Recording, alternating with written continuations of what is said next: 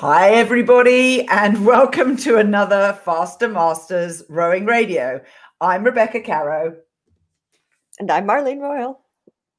And it's still us, and we're still here, and it's still Tuesday. And hello to everybody who's going to be watching live. I sincerely hope that a few people will join us.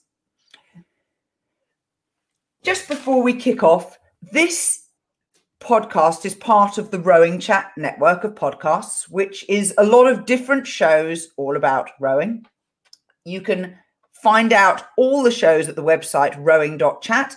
And if you subscribe, you get a weekly email that tells you what new episodes have published that week. Or, of course, you can look Rowing Chat up on any podcast app. We're also on Spotify. We're also on uh, Apple Podcasts, Google Play Store, the works. Now, we have a few sponsors that we are obliged to mention, and we love our sponsors because without them, the show wouldn't happen. The first sponsor is the Masters Rowing magazine, sold by Faster Masters Rowing, which Marlene and I author. Are you like a sponge, just sucking up information about and tips about rowing? This monthly magazine is for you. You can become a student of the sport. Learning more will give you confidence in your own rowing practice. The magazine has four articles a month technique, performance, rowing lifestyle, and a bonus. The bonus is very random. The technique this month, which is September 2020, is a video about creating rhythm and run. And that's important, as you know, because it's hard to get rhythm and it's very easy to lose it. The rowing lifestyle articles about your sleep checklist, and the performance article is about breathing while rowing. The price is 15 US dollars a month, and you can find all the details at fastermastersrowing.com forward slash courses forward slash magazine or the link on the Rowing Chat website. The second sponsor is Castelldefels Stage Esport. Are you ready to plan a training camp in Spain? Let us introduce you to the sports travel agency who will smooth your path to a fantastic camp.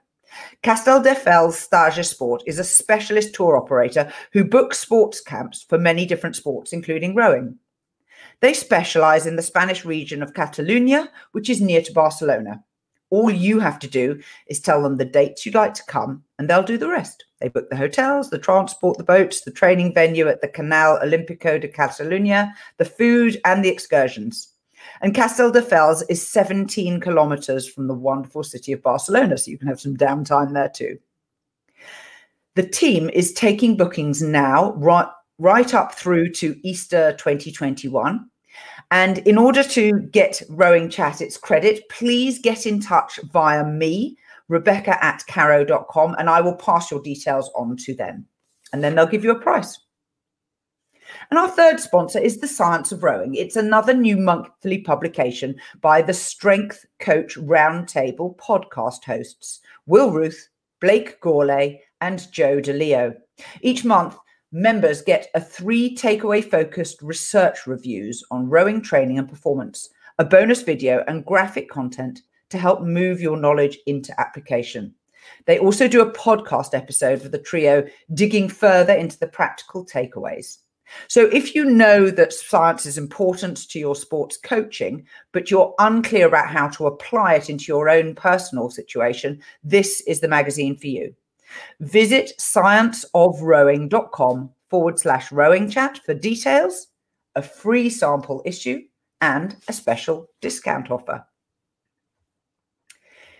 Now, welcome to all of our online listeners live. We've got a hello from Wilmington, New mm-hmm. York. Oh, no, North Carolina. North Carolina, yes. I'm getting quite good at recognizing the different states. Yes, we have to train you better. I know. And then oh. hello from Florida. So hello back. I'm sorry it doesn't say who you are. Uh, I'm not quite sure why, but I'm sure you can tell us. Yes, tell us. Tell us who are you? We're the mystique. For those who are watching live, you get the benefit of being able to ask a question. Um, so just type it in below the stream you're watching. You may be in Facebook or you may be in YouTube. And we will try and get back to it and answer those during the show. Now, the newsletter for Faster Masters Rowing is more than just this podcast. If you want it, go to fastermastersrowing.com forward slash newsletter. And I think you should know that I spent a lot of time in the past week making the page much more beautiful. So I hope you appreciate it. right. It's Trisha. Oh, Trisha, yes. Excellent. And Glenda. Excellent. Very, very nice to have you guys with us. Now, I have a quick update to kick off. Last week, I mentioned that here in New Zealand, we're trying to form a national voice for masters rowers right across the country. And there's a Facebook group called New Zealand Rowing Masters, which we're encouraging people to join. This Thursday evening, New Zealand time, there's a second open meeting, which I'll be chairing, in which we're going to discuss communication on that Facebook group, there's a poll where you can vote about the types of things that you think would be useful for uh, communication, i.e., what you would like to be able to say out or receive back. So that poll is going to guide the discussion. And we're also going to do our best to establish a couple of different places where you can get information that you might want one of the things that's become very evident is people really want information about regattas, and regattas are being organized. A lot of them are hyper local, but on that page, there is a tab called events. And I spent my Sunday afternoon uh, uploading every single event that people have sent me information about, but you can upload them yourself. The whole point about the group is that it's open and there's virtually no management in it. So anyone who's a member of the group can upload their event there. So it's not a perfect events calendar, but it's a good beginning. Please tell people in your club. I would love to have one person from every master's training group and people who train independently um, on that call on Thursday. So the details of the call is also in the events tab.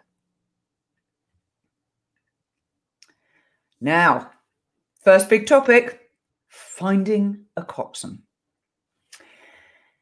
it's head racing season. And we're noticing this because quite a few people have been buying our 12 week training program for long distance races. And I hope that means that people are keeping their fingers crossed that by the autumn, by the fall, they'll actually be on the water. So, Marlene, can you race eights in Boston at the moment? Can people even train out of singles in the US and Canada? Oh, they can train out of singles, yes, but eights, I think, well, I think it varies from state to state. Like I know in Florida, at some clubs, people are rowing quads. I don't know if they're rowing eights, but I know that they are rowing quads. Um, it, you know, I think it, it's just it's extremely variable. Most places are still are still in singles. Um, I know here in Canada, we are given we're given the okay to row team boats if we're training in the same bubble.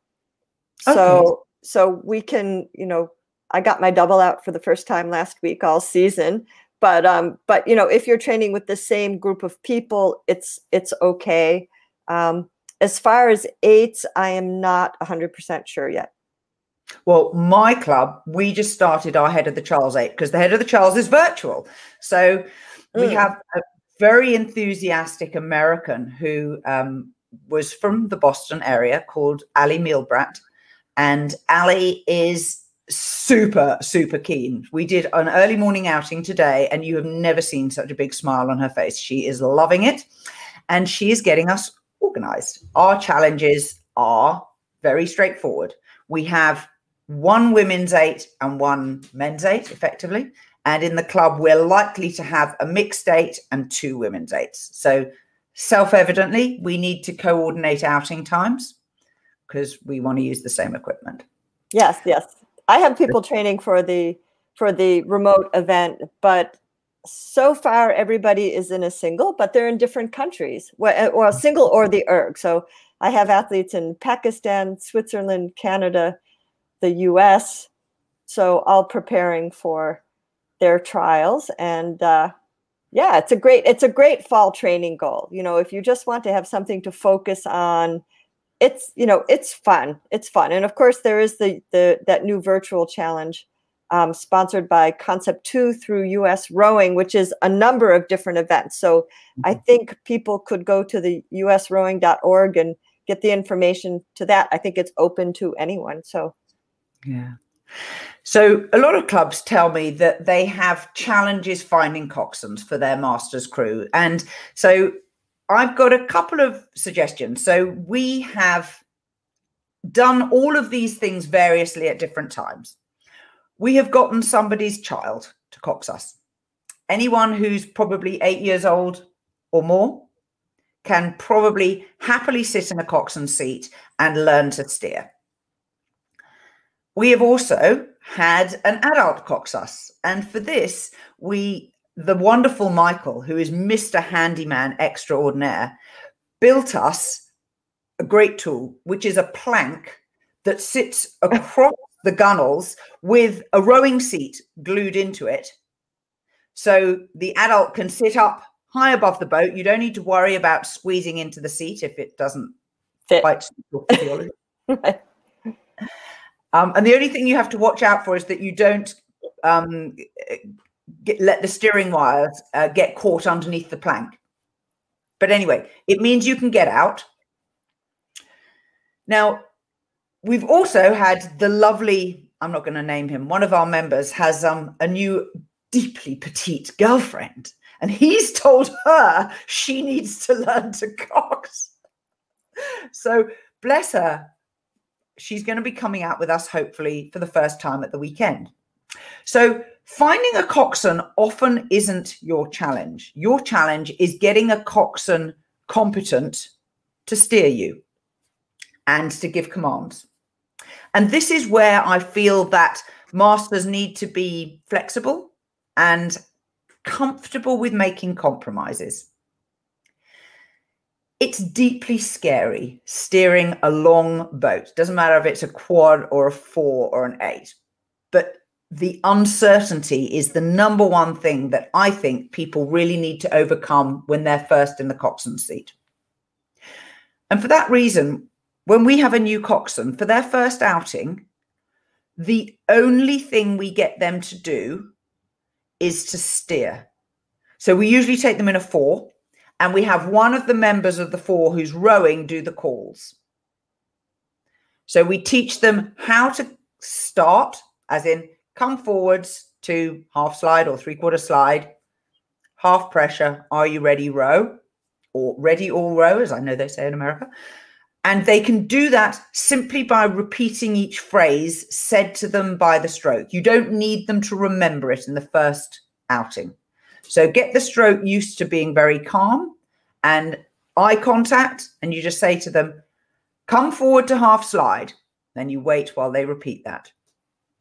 Square and buried, they repeat it. Half pressure, are you ready?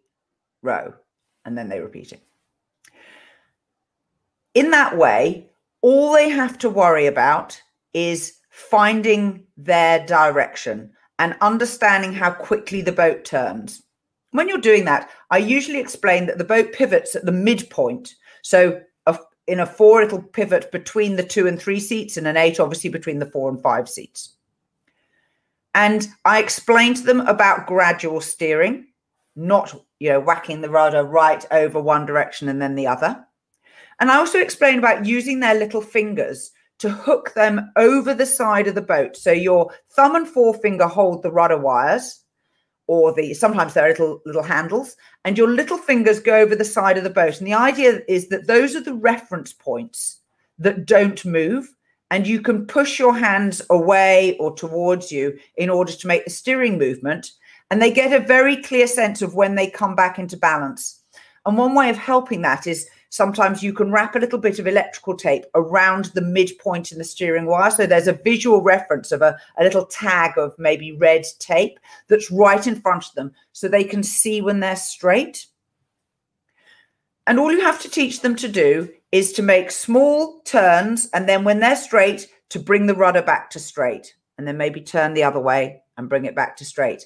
And that's all they need to learn for the first outing as you go out more frequently, you can then encourage them to remember the starting and stopping commands. you can then encourage them to learn how to keep the boat going in a straight line. And the best explanation of this is a ebook called Coaching the Coxswain, which was written by a very nice coxswain called Chelsea Dommett from oh, I forget where, but an American university. And she was very conscious of the fact that none of her coaches had ever coxed. And so she wrote, once she was an experienced coxswain, she wrote this book explaining how to coach coxes because she said a lot of coaches give really poor instructions and coxswains try to follow them and then get hollered at for doing the wrong thing. So that book is sold by Row Perfect, uh, Coaching the Coxswain by Chelsea Dommett. Things that she explains that I found really helpful is the phrase on point. On point is when the coxswain looks up to their horizon and they pick a point that they're going to steer towards in a straight line. And so it's a very good discipline when you're starting off rowing to say to the coxswain, Are you on point? And they have to lift their chin up because, of course, they've to look over the heads of the other athletes.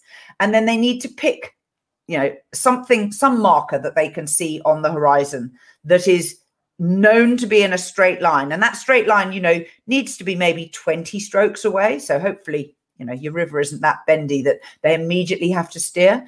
But you start to teach them to row in a straight line, make a small curve or course correction, and then row in another straight line. So that in fact, their course is a whole series of straight lines, not a long curve sweeping one way and sweeping the other. And by getting them to lift their chin regularly during the rowing, you can say, Are you on point? They can just check that they've managed to set the steering accurately. And frankly, those are all the things you need them to be able to do start, stop, steer on point, and then when they're confident doing that, repeat whatever the stroke or seven says to them. That is enough to steer a head race. So there you go. How does that work?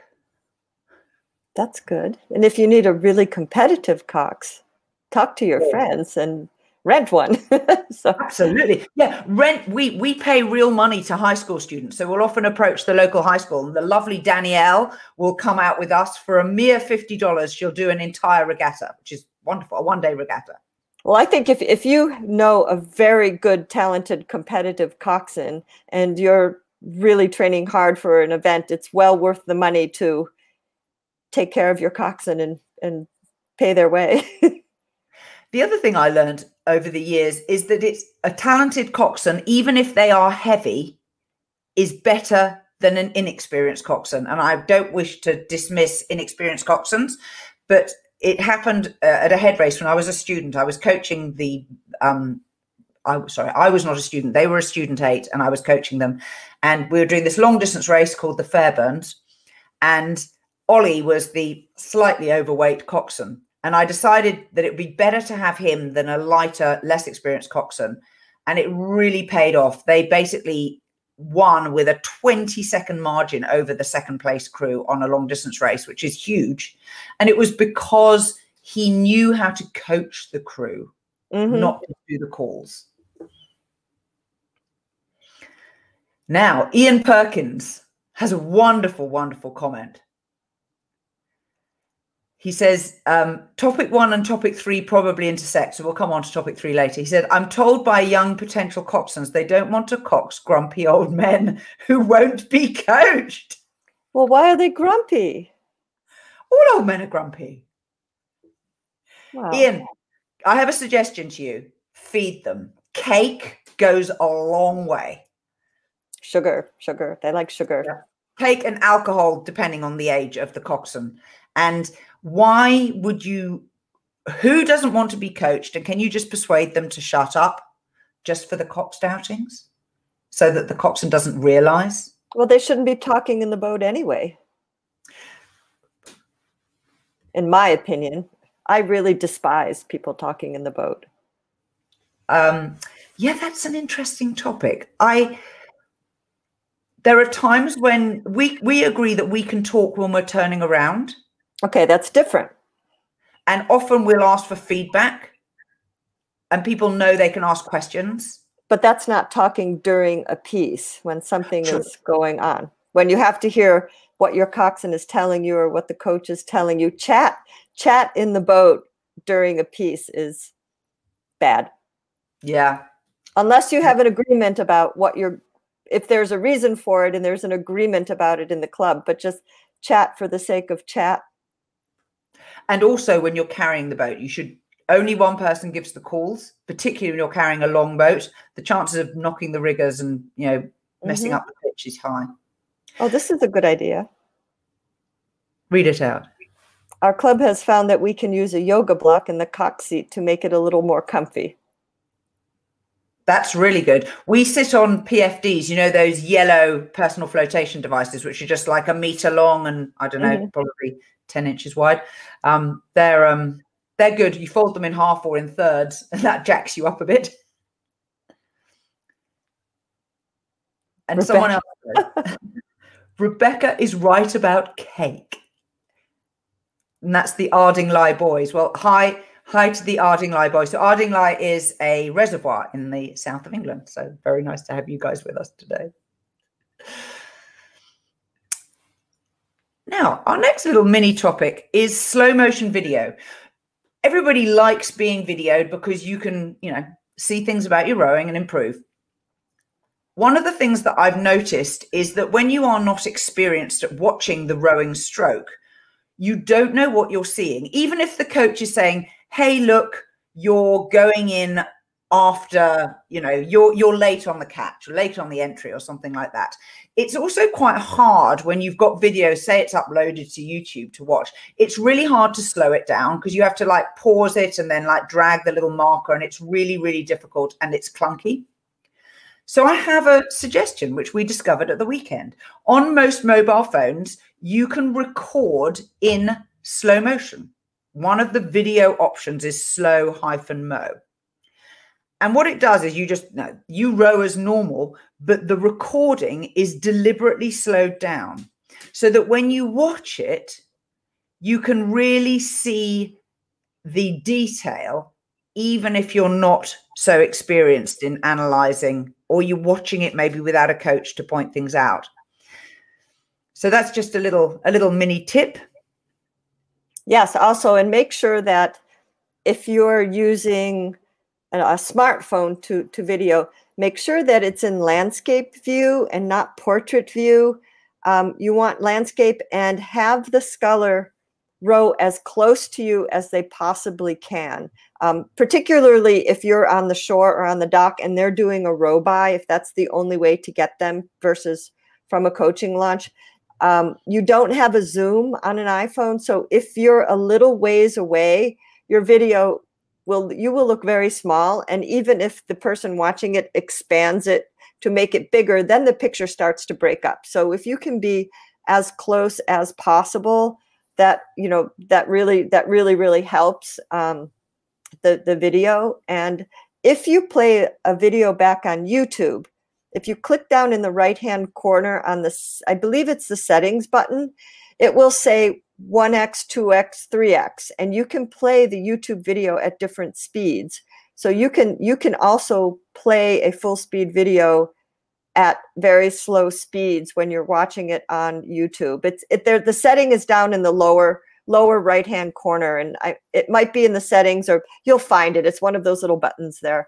But um, you can actually play it back at like three times slower or four times slower, something like that. So that's also extremely helpful when you want to watch something up close if you don't have a, a program that you can go frame by frame. Very good tip. When you are videoing, try to always include the tip of the oar blade in your video. If you can manage to get, you know, four or five strokes is usually enough for the athlete to see what you're trying to illustrate. You don't need to do much more. Make sure at least a part of your video is square off 90 degrees sideways to the athlete. If you have the opportunity and you're in a speedboat, one nice variation is to film the bow so you can see when the bow lifts at the catch. And if you can get the bow ball and the blades in that frame, that's really good because then people can see the relative timing of the oar placement under the water and the lift, the high point of the bow ball. Similarly, at the other end of the boat, you can film the stern. Oh, Marlene. Filming the stern where you can also see where it dips. And what you're looking for is for it to flow on as horizontal as possible and not have very large vertical displacements. And if you can do a square on from the stern, so you are directly behind the athlete looking at in their face, you can actually then get a really nice view, particularly if it's a crew boat, whether all the heads are in line and you can see the blade parallels very well. Another super view is from a bridge. If you can get an overhead rowing under a bridge, I had somebody send me a beautiful drone video this week um, for a review, which was just incredibly beautiful footage. And uh, so some people are starting to to get skilled with using drones to follow you and the overhead view is just it's just a view that you can't normally get. So that's that's very very helpful from a from a coaching point of view.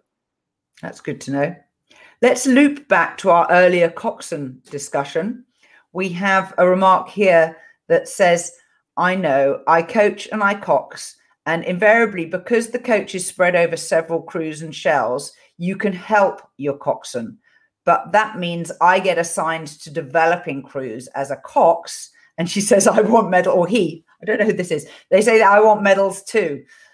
Mm, good point. But when you're at a regatta, are the developing crews and the experienced crews in the same races? Surely you can cox more more crews. What one coxswain for the entire club is possibly not not always doable. and some feedback about cake. Oh dear. this person said they meant to ask the Ardingly boy, Ardingly boys about cake. This is from a dodgy cox slash umpire. food yes. will food will get you everywhere. So I, I agree. I, I think food will get you everywhere is is a is a good is a good motto for life. I, I mean, yeah. yes. Well, they say never if you need to make an important decision, have a snack first. Seriously. Mm-hmm. Okay. I'll, I'll remember that next time someone asks me to marry them. Now, the F- Masters Rowing International fa- Facebook had a marvelous, marvelous question, which was posed by Malco Floran Elkins. And he said, port, starboard, or both, and which is dominant? So, Marlene, for you, port or starboard? Port. I'm just going to have to remember that that's stroke side, isn't it? Yeah. So yes, I'm starboard. I, I begged to row starboard my entire university career. And, you know, the fall would start and I'm on starboard, but as soon as racing starts, you're back on port. So, yeah, I was, I was, yeah, I, was usually a stroke. That was typically my seat. I rode four seat one one year in the varsity, but the other years I was a stroke anyway, the discussion was delightful, but it seems to me there's a definite theme that the one that you learned first seems to be the one that most people prefer. Hmm.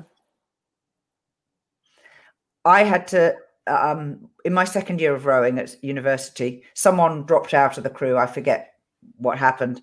And I just said, look, I will learn to row on the other side. And there are some beautifully hideous photographs of me with my hand bandaged against the blisters because, of course, I'm gripping too much with the inside hand, trying desperately to row on the other side and learn. But I did eventually learn.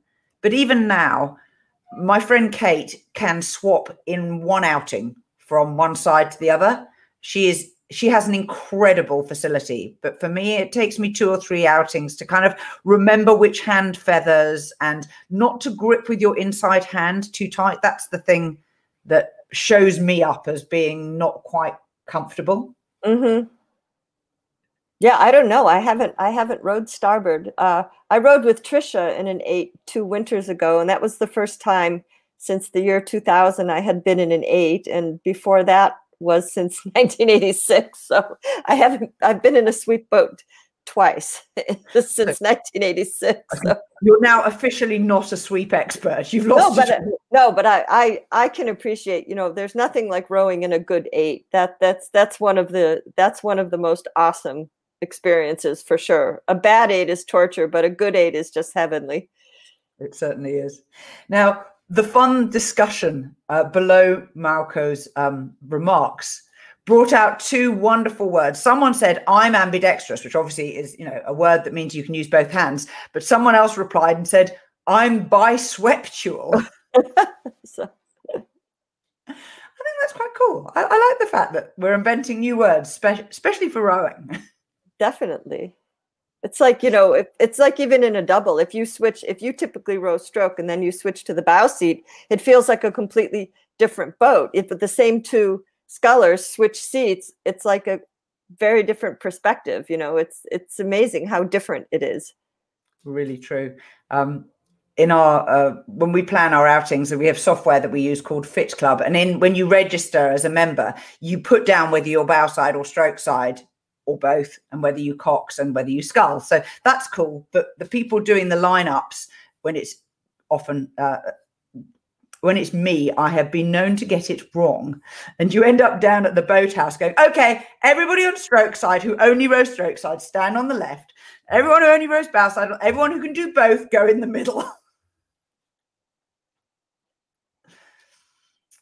ah, we have a remark from someone who's watching. I have watched a guy swap presumably bow side and stroke side this weekend in the context of a single outing. It was a disaster. Poor so guy. Yeah. But he tried. At least he did it. Like some people would just refuse. I think that if you do have to switch, a great drill to do is wide grip, where you slide your inside hand down the loom. So off the handle to the wide fat bit of the oar shaft. And the reason this works so well is that you are forced to bend your inside arm and then your outside arm leads you further around the pin than you can normally reach when you're doing normal grip. And that really helps to orientate people toward that side of the boat which of course is what you want. As you roll up the slide you start at when you're at the finish everybody's sitting square in the boat all the heads are in a line and as you roll forward and you get past half slide on the recovery the heads are supposed to separate so that you you row toward you rotate to around the pin toward your side of the boat. And that drill can be really useful firstly for separating the squaring and feathering and secondly for ensuring that the rotation's going the right way and that inside arm is staying bent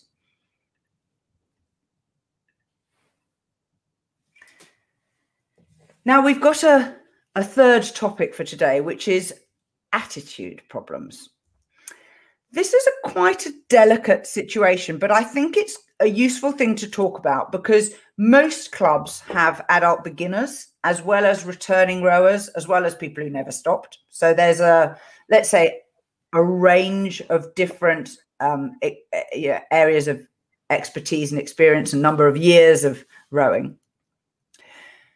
And this was a discussion where I'm not going to say who said what, but the question posed was I has anyone experienced masters rowers who've got an attitude problem? This person said wrote to me and said, not being taken seriously when I train as much as other rowers, and I do strive to improve my technique. And obviously, this is a real frustration for them. And I have to say, I feel for you because we all started as beginners at least once. You know, no one can row when they first start out, even if they end up as Olympic champion. And I wanted to know, Marlene, have you ever seen this happen? Yes, of course. Yes. But I think you have to go back and first, what one person thinks is an attitude problem might not necessarily be an attitude problem right so so one i think you, you i think you have to look at every single situation ind- individually and for example um, i can remember at one club that i rowed at a long time ago uh, I was speaking with some masters rowers, and I and I knew and I knew the coach. I didn't coach these people on a regular basis, but from time to time. And the coach told me, you know, these three masters scullers really have attitude problems. They don't want to be coached. They're very difficult to to coach. They're difficult to work with. And this was this particular coach's opinion then afterward, I talked to those scullers and they said, well, we don't really think she knows as much as she thinks she knows. And therefore, we don't really have confidence in what this coach is telling us. So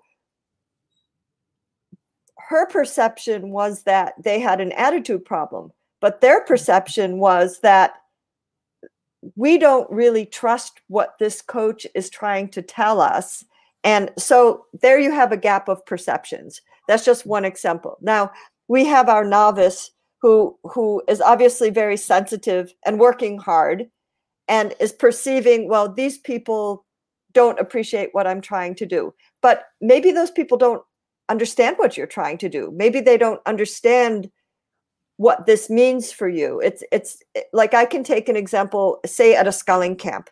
Mm. I've had you know, you have a group of people at a sculling camp.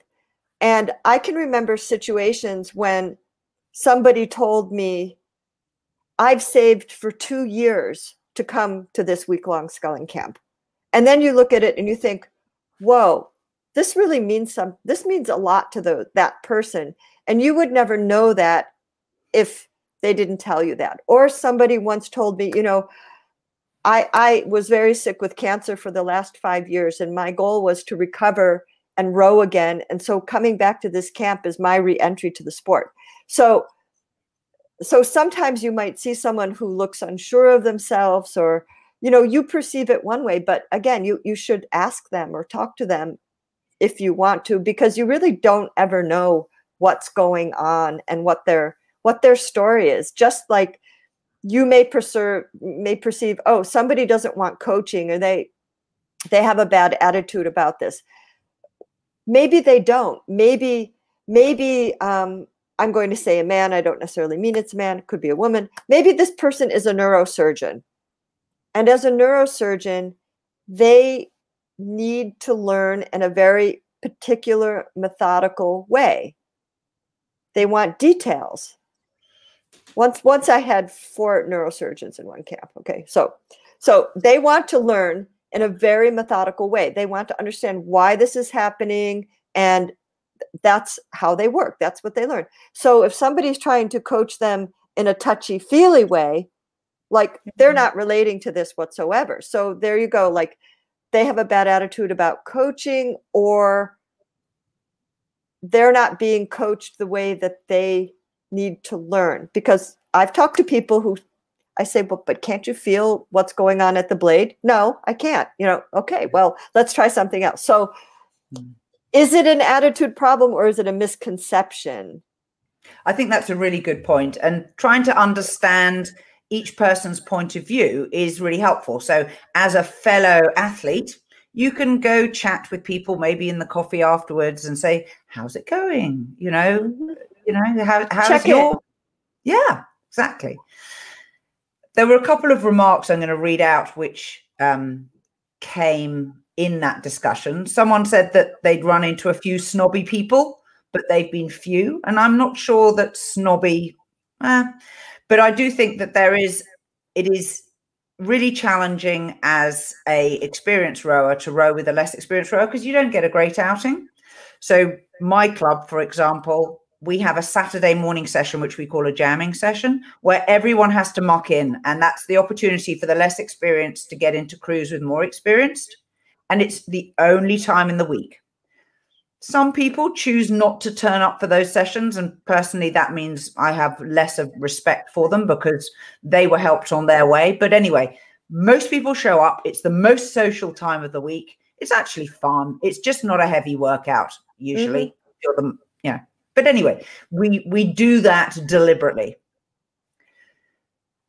There's another attitude problem which is was reported. Someone said, I saw the attitude not from masters rowers, but coaches of the juniors and the seniors who completely ignored me and several times filled my boat as they waked me. They'd have the kids fill the docks with their boats and then have a meeting so that I couldn't dock and get off the water. I paid for coaching, I got none. I was told there was no room on the trailer for my boat when we went to regattas, but changes in the leadership of the club and an increase in numbers of masters rowers means those problems no longer exist.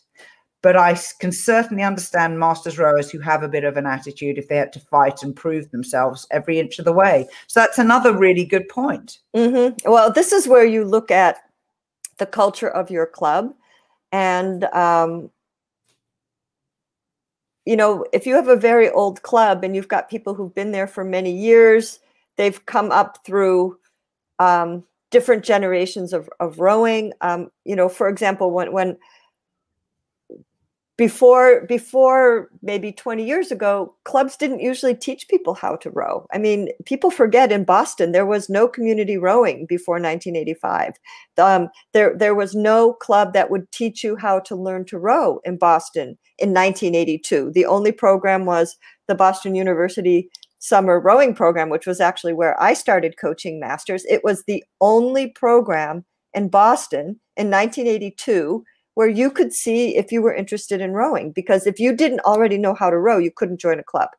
Yeah. so so as the culture changed community rowing started with 1-8 rowing out of weld boathouse in 1985 um, as the culture changed now you've got different types of people mixing into established clubs which they can be coming from different walks of life not just from university rowing into the club where you know, when you row for a serious university, you learn etiquette, and we've talked about this before. You've learned protocols, you've learned things that are built into the culture of the sport. I think I think sometimes people don't get to learn those things when they learn as an adult and they come into a learn to row program. And there are things in the culture of rowing that they really don't know. And it's not their fault that they don't know that. They weren't brought up rowing in that type of um, pretty structured training situation. So they're learning from a, a, recreational point of view at first, and yeah. then maybe they move in. So, you know, there, there's a learning curve. And sometimes I think older established members don't remember that, right? Like you said, uh, we, we were all novices at one time. So, um, oh, I like this Paul Harren's comment here. Us masters do have an attitude. We don't listen. Well, is that our fault? That's not our fault. Um, I, I'm joking, Paul. I have seen this in Switzerland, the Netherlands, and the UK. I would say um, it depends if you want to learn. If you don't want to learn anything, then don't listen. Just go row. It's what you want it to be, right? I think the worst is if you have half the crew really wants coaching and wants to get better, and half the crew doesn't listen. I think then you have a problem.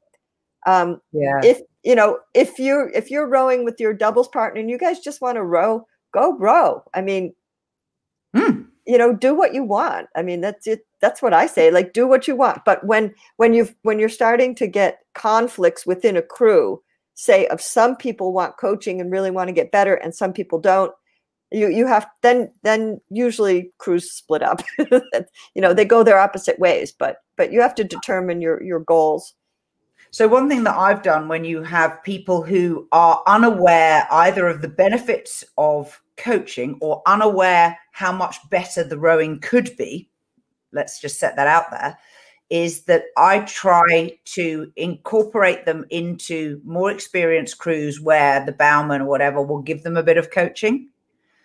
And if they come away from that outing just fizzing about how fun it was and how, you know, they their sense of achievement, you know, that they'd made changes and held on to them. I think that can demonstrate that there is a, another way. It doesn't have to be just, you know, the boat slowing around and, you know, not being fun. Well, they see the splits go down. Totally. If yeah, exactly. I mean, yeah.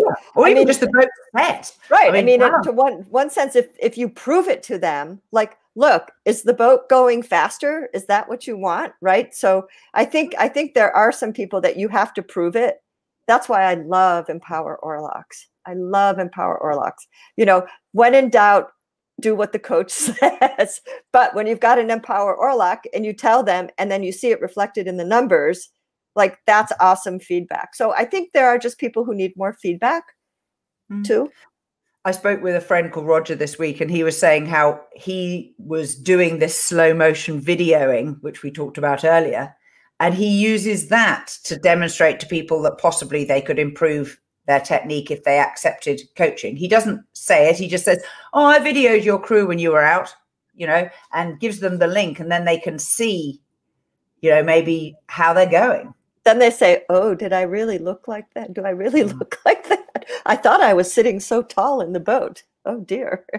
got some feedback from some of our live listeners and watchers. Philip says, I found some venerable masters listen and try to make changes, but struggle to break strongly formed habits, especially when under pressure. And he says it's a challenge. Yes, absolutely. Especially if you taught yourself and you've rowed that way for a while and you're getting coaching. I mean, ex- you have to devote some serious coaching time and serious drill time and practice time to to form new habits. And you know, it's it's it's work for everybody for an elite athlete, for a novice, for an experienced athlete, for an old athlete, for a young athlete. It's it's work. It's work to um, correct habits and um, I think the thing is not to get overwhelmed by it, but perhaps if you have a coach, if not, purchase a, from a coach a video review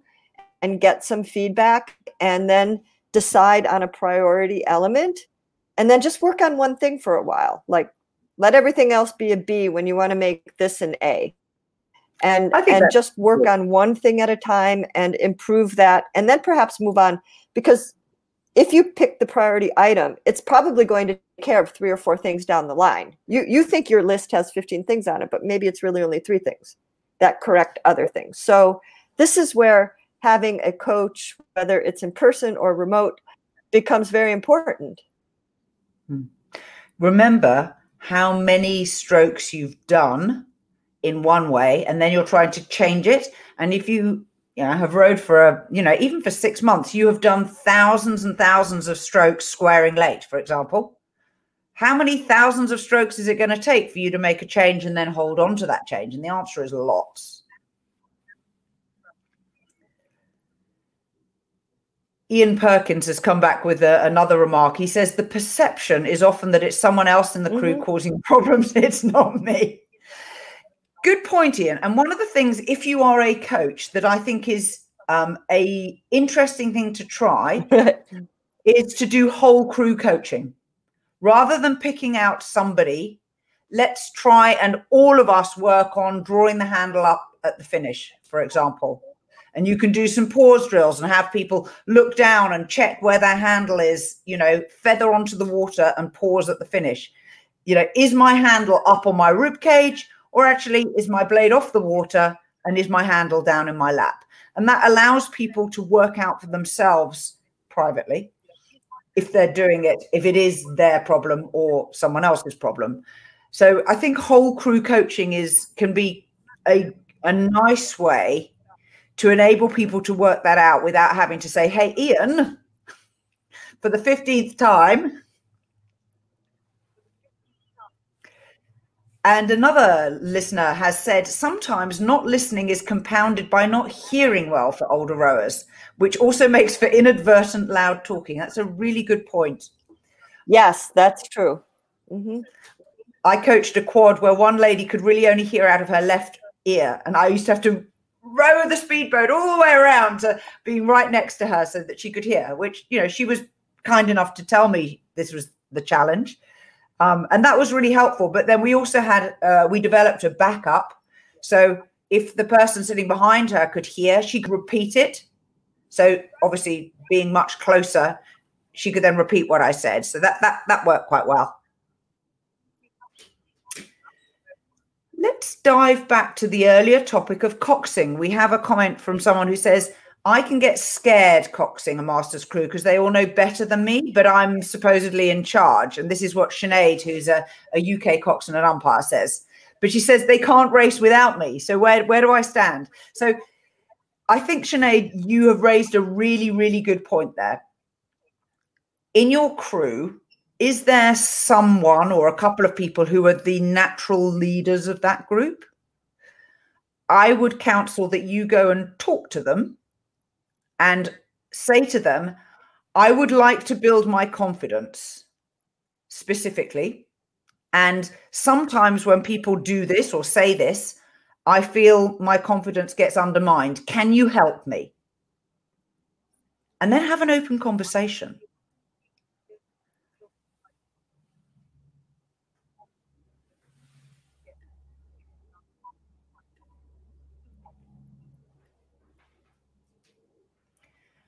Now we have another remark on our earlier discussion mm-hmm, about that's the best. Just communicate, ask for feedback, and even if people don't want to speak, ask them to write it down. I mean, just get some get some feedback. Yeah, exactly. Write it down is a very good one because that can be anonymous.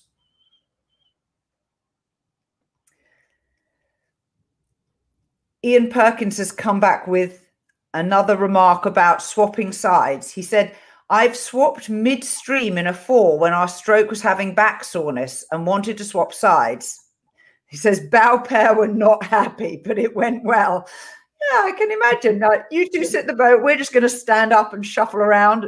Presumably, one of you lies down and the other crawls over the top. How did how how did you swap midstream?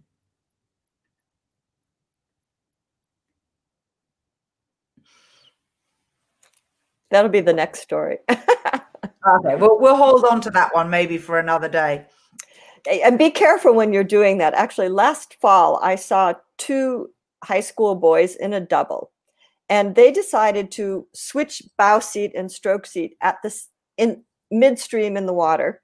And when they did that, you know, one laid down and the other one started crawling back, but somehow their weight got really um, off balance and the boat actually twisted and broke in half and they all went in the water. It broke in half? Yeah, it sort of twisted and went, went down. Huh. And then they were both sitting on the seat with so so be, be careful when you're doing things on the water. You know, if you're in a bigger boat with